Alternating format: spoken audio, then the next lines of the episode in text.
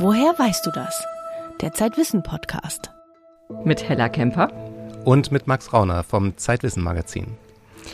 Ja, dieses ist eine ganz besondere Podcast-Ausgabe, denn wir sind nicht nur live beim Podcast-Festival von Zeit Online, sondern wir zeichnen auch diesen Podcast auf als unsere nächste Folge. Und ähm, Sie können sich auch aktiv mit einschalten über den Chat und wir haben heute nur ein einziges Thema, nämlich Frag Lisa Kaltenegger alles über das Universum. Denn sie ist heute von der Cornell University im Staat New York zugeschaltet. Lisa Kaltenegger. Hallo Lisa, danke, dass Sie sich die Zeit nehmen, uns das Universum zu erklären. Danke, dass Sie mich eingeladen haben und ich behalte mir bitte vor, nicht alle Antworten zu wissen. Ja, wir möchten Sie kurz vorstellen. Sie sind Professorin für Astronomie und eine Expertin für Exoplaneten. Stopp, Max. Was sind Exoplaneten?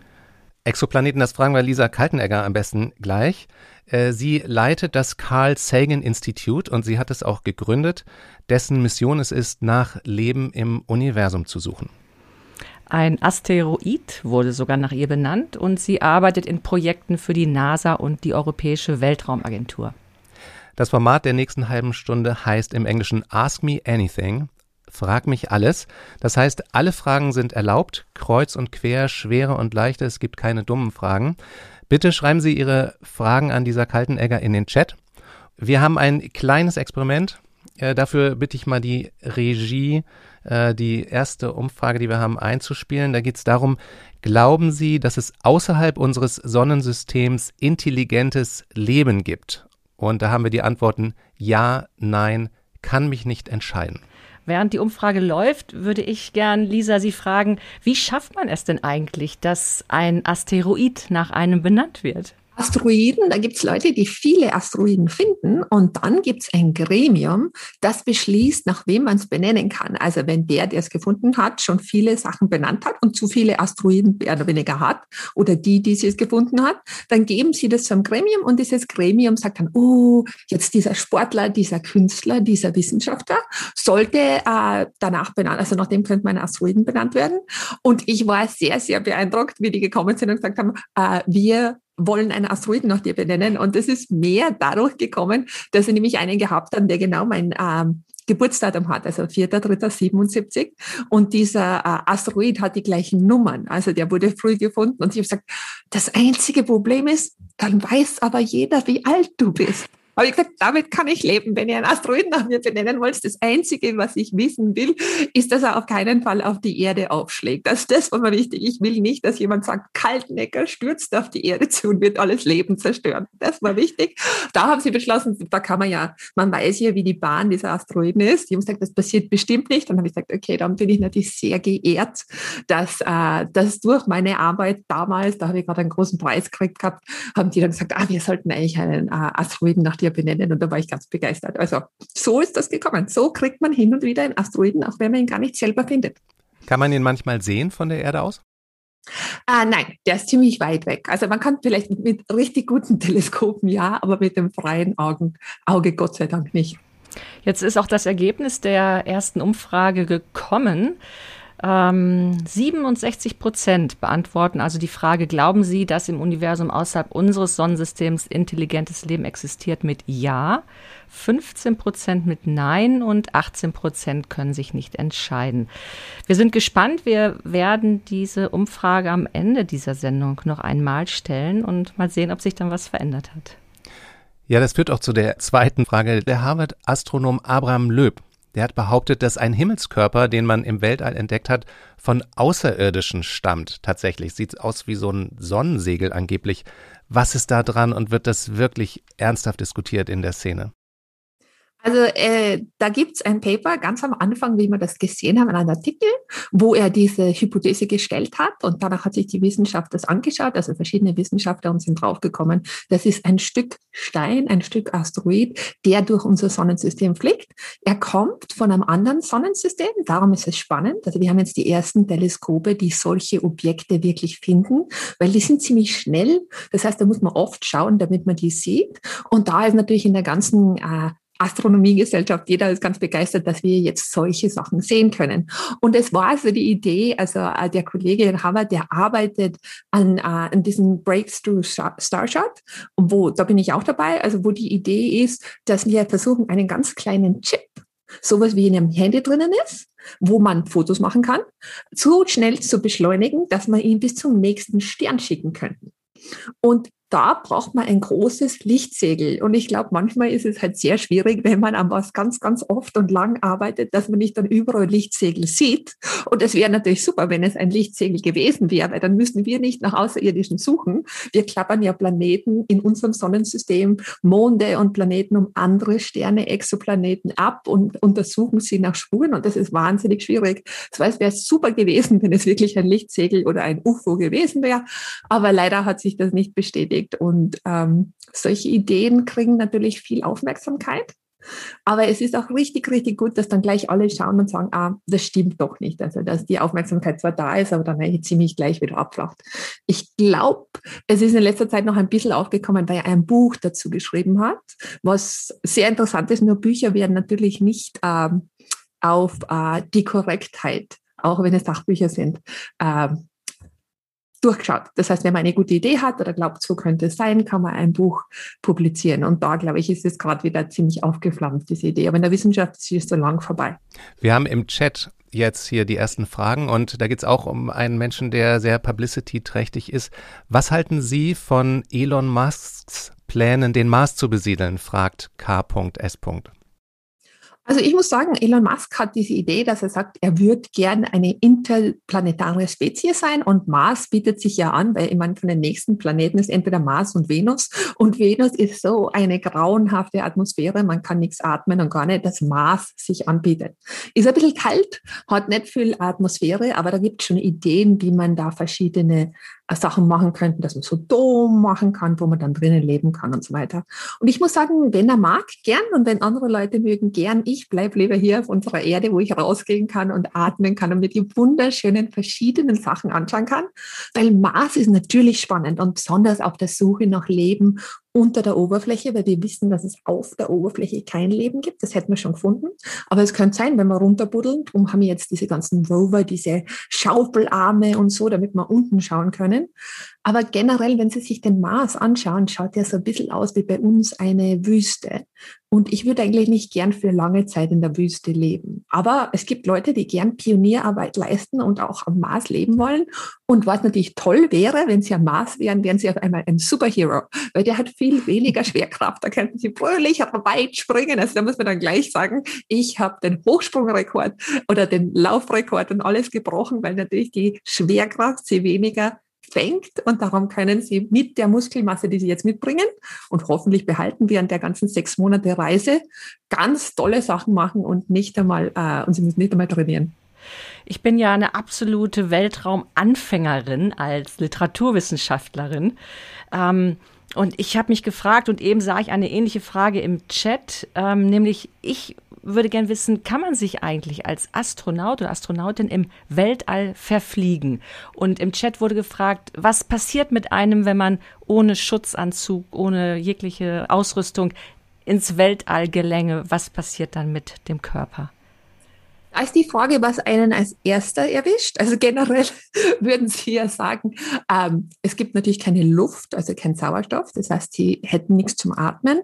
Aber was ganz wichtig ist, Sie haben auch überhaupt keinen Druck. Also Sie haben überhaupt keinen Luftdruck. Es ist ja nichts um Sie herum. Das heißt, es wird ja alles, was, was von innen mehr oder weniger, also ob Sie, ob Sie, ob Sie jetzt, äh, ich glaube, die Frage stellt sich, ob Sie erst erfrieren weil es ist nur ganz, ganz, ganz furchtbar kalt darin. Sie haben ja gesagt, ohne Schutzanzug.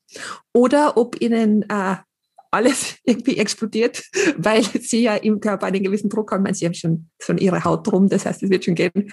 Aber, oder ob sie, ähm, ob sie eben nicht mehr atmen können, also ob sie keine Luft kriegen. Aber sterben tun sie sehr schnell. Und ich glaube, äh, hoffentlich erwischt sie das Erfrieren als erster, weil ich glaube, das ist, ich meine, ich weiß nicht, ob es angenehme Tode gibt, aber das ist wahrscheinlich einer der angenehmeren Arten. Aber es ist wahnsinnig kalt, keine Luft zum Atmen und es gibt auch überhaupt keinen Druck. Drum haben diese Schutzanzüge, dieses, äh, dieses alles, also diese Schutzanzüge sind total wichtig, dass es warm bleibt, dass man den Sauerstoff hat zum Atmen und aber auch, dass es so einen Druckausgleich gibt. Ähm, also es ist ein bisschen anders wie beim, wenn man in den, äh, wenn man tauchen geht, da braucht man ja auch was zum Atmen. Und er hat so einen Schutzanzug, dass einem nicht zu kalt wird, normalerweise.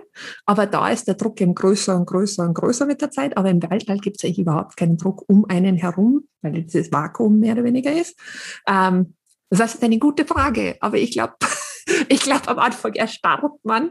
Also es ist wahnsinnig kalt und man erstickt. Ja, also das nicht besonders. Führt eigentlich hier zur nächsten Frage. Ähm, kann man eigentlich seine Asche im Weltall verteilen lassen?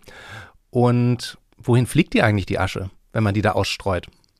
Also wenn man jemanden kennt, der einem das mitnimmt, dann auf jeden Fall. Und Elon Musk. Der, Elon Musk, genau, wenn der die, äh, es gibt kein Gesetz dagegen, dass man keine Asche da draußen ausstreuen kann. Aber ich würde jetzt noch nur sagen, also wo, wo geht sie hin? Gehen wir mal, ja, wo geht sie hin? Wo geht sie hin? Also sie sind auf einer Bahn, also ich, jeder, der da oben ist, ja, fliegt hier um eine Bahn um die Erde. Das heißt, da ist aber auch wenn sie weit genug oben sind, also wo kein, keine Luft mehr ist, das heißt, das ist das nicht mehr abbremst im Weltall, dann ist es so, dass das ja eigentlich für immer fliegt oder ziemlich für immer fliegt, wenn sie weit genug oben sind. Jetzt ist das Problem, das fliegt ziemlich immer. Das heißt, wenn Sie das machen mit der Asche und wenn Sie jemanden finden, der das für Sie macht, bitte, das ist jetzt, das ist jetzt äh, vielleicht nicht so ähm, angenehm, bitte die Knochensplitter rausgeben, weil die würden nämlich die ganzen Satelliten in der gleichen Bahn zerstören. Weil die sind natürlich, was man sich äh, da vorstellen muss, das ist alles wahnsinnig schnell unterwegs und das sind zwar ganz kleine Teile, aber wenn es wahnsinnig schnell unterwegs ist, dann kann das natürlich Löcher in alles machen und auch in die Schutzanzüge der Astronauten. Das heißt, wenn da oben ein Satellit explodiert oder da war ja vor einiger Zeit diese, da sind zwei Satelliten zusammengecrashed und dann gibt es jetzt lauter so Bröckelchen von diesen Satelliten. Ein paar von denen kommen weit genug runter, dass sie dann durch die Reibung mit der Erde reinfallen, in die Erdatmosphäre und verglühen. Alles okay. Aber ein paar von denen fliegen fröhlich vor sich hin und da müssen wir dann wissen, wo die sind, damit wir, wenn wir andere Satelliten rauffliegen, nicht durch die Wolke durchfliegen und dann lauter Löcher kriegen ist ein bisschen weniger schlimm, wenn es ein Satellit ist, der was messen muss, also oder ein Roboter für Mars ist zwar nicht gut und kommt vielleicht dann mehr an beim Mars, aber wenn Sie eine bemannte Raumfahrt draufschicken, wollen Sie auf keinen Fall irgendwo ein Loch. Gibt es denn sowas wie Verkehrsregeln im Weltall? Rechts vor links? Es gibt Verkehrsregeln im Weltall, es gibt kein rechts vor links, soweit ich weiß.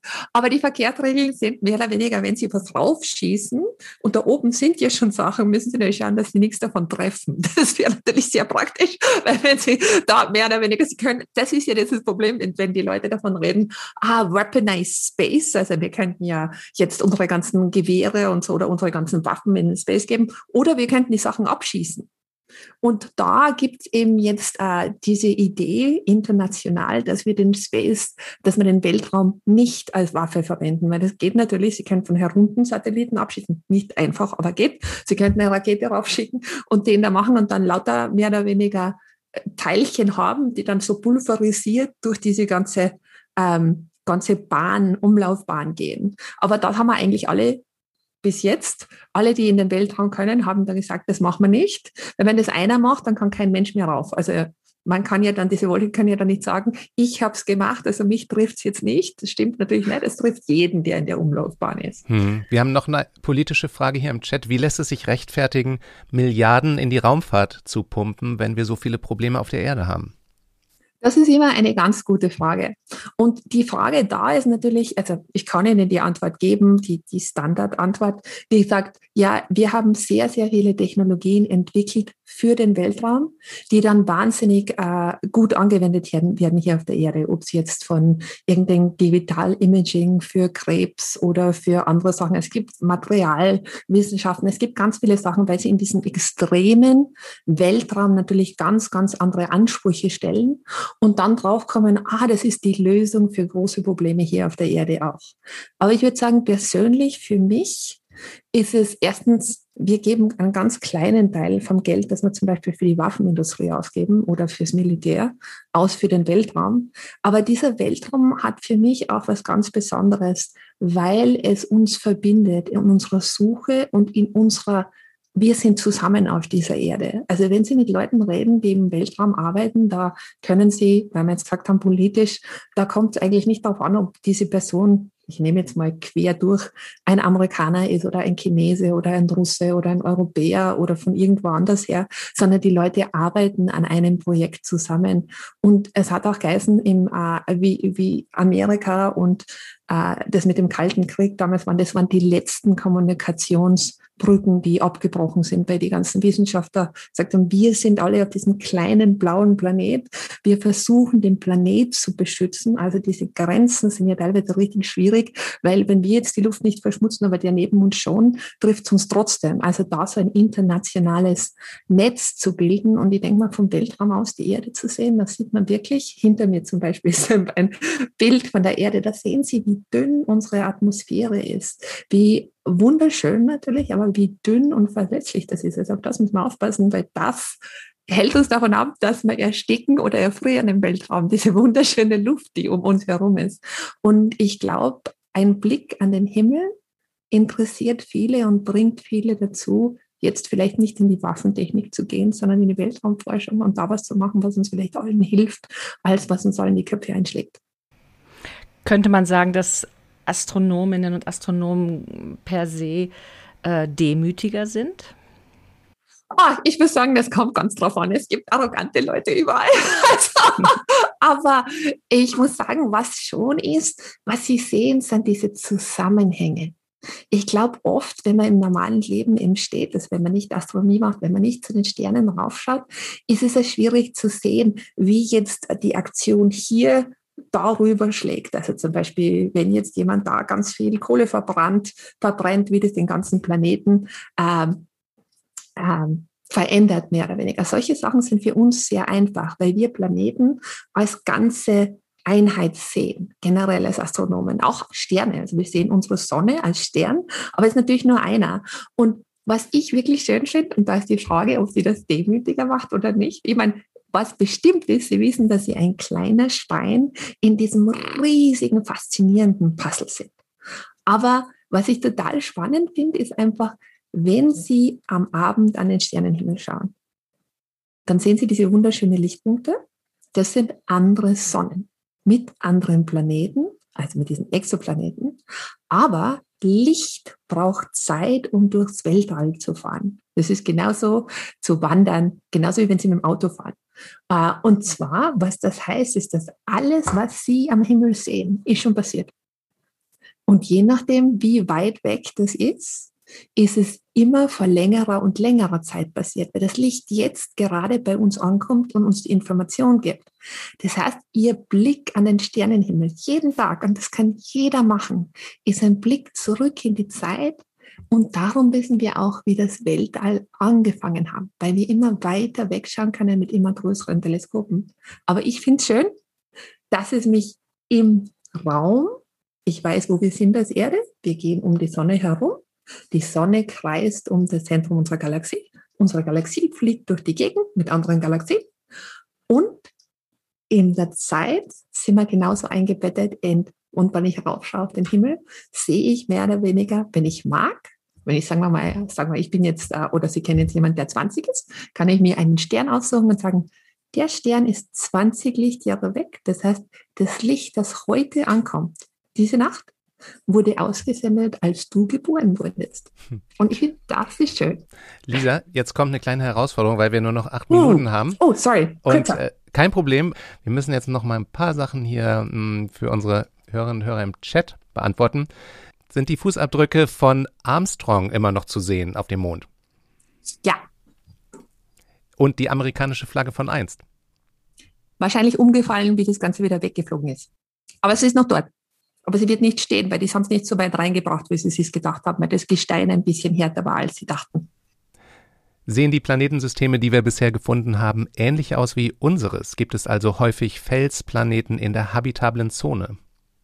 Wir sehen ganz verschiedene und deshalb, weil wir leichter die heißen, die schneller um den, die näher beim Stern sind, finden.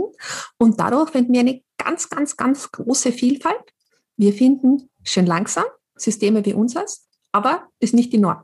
Ist aber auch nicht speziell. Also insofern, wir passen gut rein. Und einer von fünf Sternen hat einen Planeten im richtigen Abstand, das nicht so heiß ist und nicht so kalt, und klein genug, dass es eine andere Erde sein könnte. Und mit 200 Milliarden Sternen in unserer Galaxie allein stehen die Chancen eigentlich ganz gut, dass wir was Interessantes finden, hoffe ich. Wow. Ja, dann hier die nächste Frage schließt daran an. Äh, Kohlenstoff. Ja, man, es ist ja auch die Rede von Kohlenstoffchauvinismus, weil wir immer davon ausgehen, dass Außerirdische, so wie wir, aus Kohlenwasserstoffmolekülen aufgebaut sind. Und die Frage, ob doch dieses äh, Leben nicht auch ganz anders aussehen könnte, auf anderen Atomen basierend. Könnte. Nur äh, es gibt Kohlenstoff, Sauerstoff und Wasserstoff überall im Universum in großen Mengen. Das heißt, sie brauchen eine äh, Umgebung, wo das Leben die Sachen, die ganz, ganz viel da sind, einfach links liegen lässt und was anderes nimmt, wie zum Beispiel Silikat oder Silikon werden oft beobachtet oder werden halt oft aufgebracht in dieser Diskussion. Das heißt, wenn Sie zum Beispiel wo sind, wo es so kalt ist, dass Wasser nicht geht, weil es gefroren ist, dann geht vielleicht Methan und Ethan als Flüssigkeit. Aber generell ist dieser Kohlenstoffchauvinismus auch darauf aufgebaut, dass es das überall gibt und dass wir natürlich Spuren von Leben, die auf was ganz was anderem aufbauen, noch nicht entziffern können. Jenny fragt im Chat, wie kann man Kindern die Unendlichkeit des Universums erklären, Lisa? Uh, das ist eine tolle Frage. Ich habe eine siebenjährige alte Tochter, die sagt immer zu mir, Mama, ich liebe dich bis zum Ende des Universums und zurück. Ähm, ich weiß jetzt nicht, ob sie weiß, dass es unendlich ist im Universum, aber was schön ist, was ich immer sage, ist, Licht kommt und sagt uns alles über das Universum. Darum wissen wir, dass es da draußen andere Sterne gibt und andere Planeten. Aber es hat alles Licht, hat es noch nicht geschafft. Ein paar von den Licht ist auch ein bisschen zu weit weg und ist noch nicht da. Und so versuche ich hier unendlich zu erklären. Das heißt, es gibt gibt immer noch weiter und immer noch weiter und immer noch weiter. Aber es ist keine tolle Antwort, tut mir leid. Ja, es ist schwer, sich das vorzustellen. Wie groß ist denn unser Sonnensystem überhaupt im Vergleich zum unendlich großen Weltall? Was einfacher ist, damit man eine, eine Sache haben, die man, die man verwenden kann, ist, wenn Sie unser, äh, unsere Sonne mit den acht Planeten auf die Größe von einem Keks schrumpfen und jetzt immer an Astronomie denken, wenn wir über Keks reden oder wenn Sie einen Keks essen, dann ist der nächste Stern überhaupt zwei Fußballfelder weit weg. Wenn Sie es jetzt auf die Galaxie umlegen wollen, das Licht von der Sonne braucht acht Minuten bis zu uns. Das Licht von einer Ecke von unserer Galaxie zur anderen Ecke von unserer Galaxie braucht 100.000 Jahre. Das heißt, ich kann sie mit der Galaxie in Verbindung setzen, aber ich glaube, danach macht es eigentlich fast keinen Sinn mehr, weil dann ist unser Planetensystem einfach so wahnsinnig klein. Aber ich mag das mit Keks und mit dem Fußballfeld, weil dann kann man gleich über Wissenschaft reden, egal ob es bei Sport ist oder wenn man beim Kaffee sitzt. Lisa, Sie sind ja, das haben das Carl Sagan Institut begründet und äh, Carl Sagan, der hat diese goldenen Schallplatten gestaltet, die auf den Voyager-Satelliten ganz weit raus ins Weltall fliegen. Es ist ja durchaus umstritten, soll man überhaupt mit Aliens Kontakt aufnehmen? Sie könnten ja auch kommen und uns äh, kaputt bombardieren. Dazu haben wir noch eine Frage äh, vorbereitet. Lennart, können wir die nochmal stellen? Ähm, sollen wir mit außerirdischen Intelligenzen Kontakt aufnehmen? Ja, nein, habe ich keine Meinung zu. Und während Sie abstimmen, dieser, äh, sagen Sie doch mal, wie Sie dazu stehen. Ähm, die Leben auf der Erde hat unsere Erde immer schon verändert vor zweieinhalb Milliarden Jahren hat Leben Sauerstoff begonnen zu produzieren und dadurch unsere ganze Atmosphäre verändert. Wir machen das jetzt auch mit dem Klimawandel. Und das ist nicht, dass es was Neues ist, sondern dass man einfach eine Strategie braucht, um das so zu führen, dass man nicht den Lebensraum für uns eben schlecht machen. Aber wenn wir das jetzt mit reinnehmen, dann ist es zwar so, dass wir erst seit 100 Jahren Radiowellen da rausschicken, obwohl wir es gar nicht wollen. Also es war einfach Radio geht da raus. Aber seit zweieinhalb Milliarden Jahren, wenn jemand so weit ist wie wir mit der Technologie, würden die seit zwei, bisschen mehr als zwei Milliarden Jahren wissen, dass es Leben auf diesem Planeten, auf der Erde gibt. Das heißt, Verstecken ist ein bisschen schwierig, weil dann müssen wir den Sauerstoff aus unserer Atmosphäre rausnehmen, was ein bisschen schlecht wäre für uns. Und dann ist natürlich die Frage, was heißt es, ob es jetzt intelligentes Leben gibt oder technologisches Leben? Und wenn die, die, die, die Distanzen im Universum so riesig sind, ich habe ja gesagt, das Keks ist unser Sonnensystem und dann zwei Fußballfelder in diesem kosmischen Vergleich zum nächsten Stern.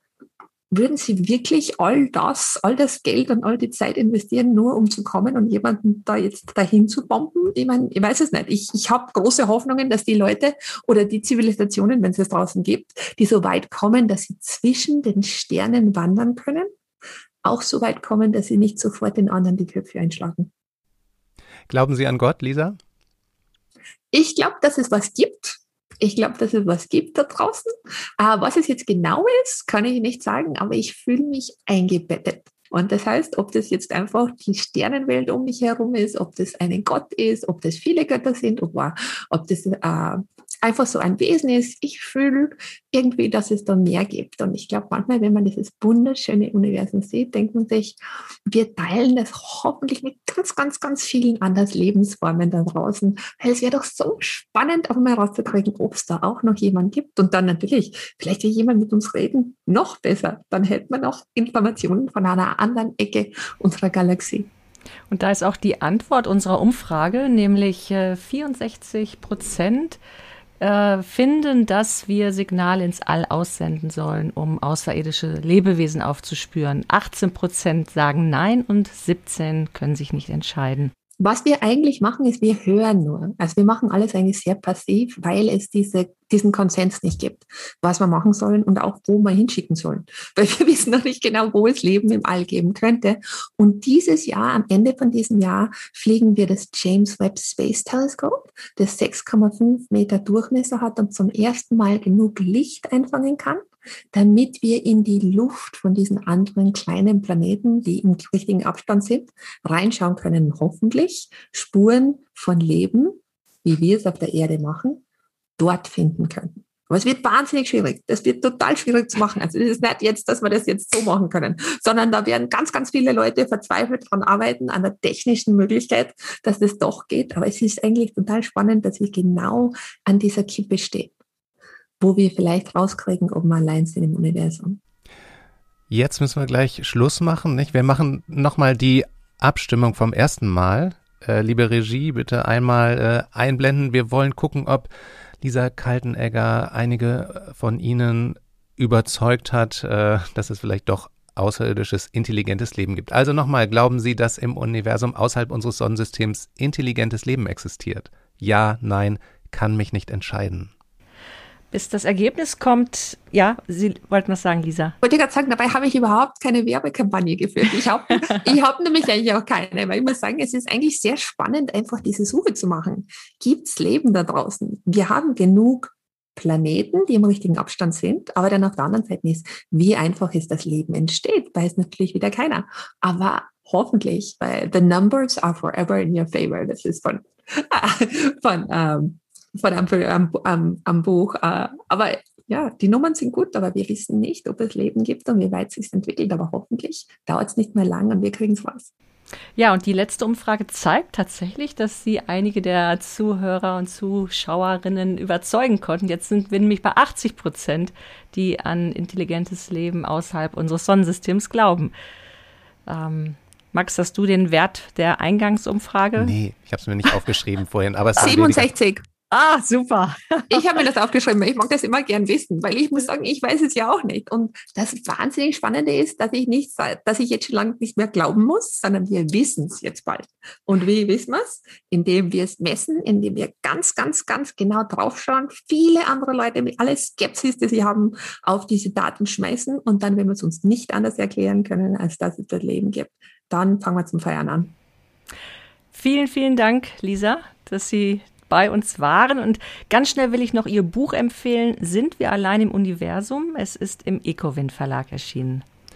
Und wir bedanken uns bei allen Zuhörerinnen und Zuhörern vom Zeit Podcast Festival, allen, die hier mitdiskutiert haben.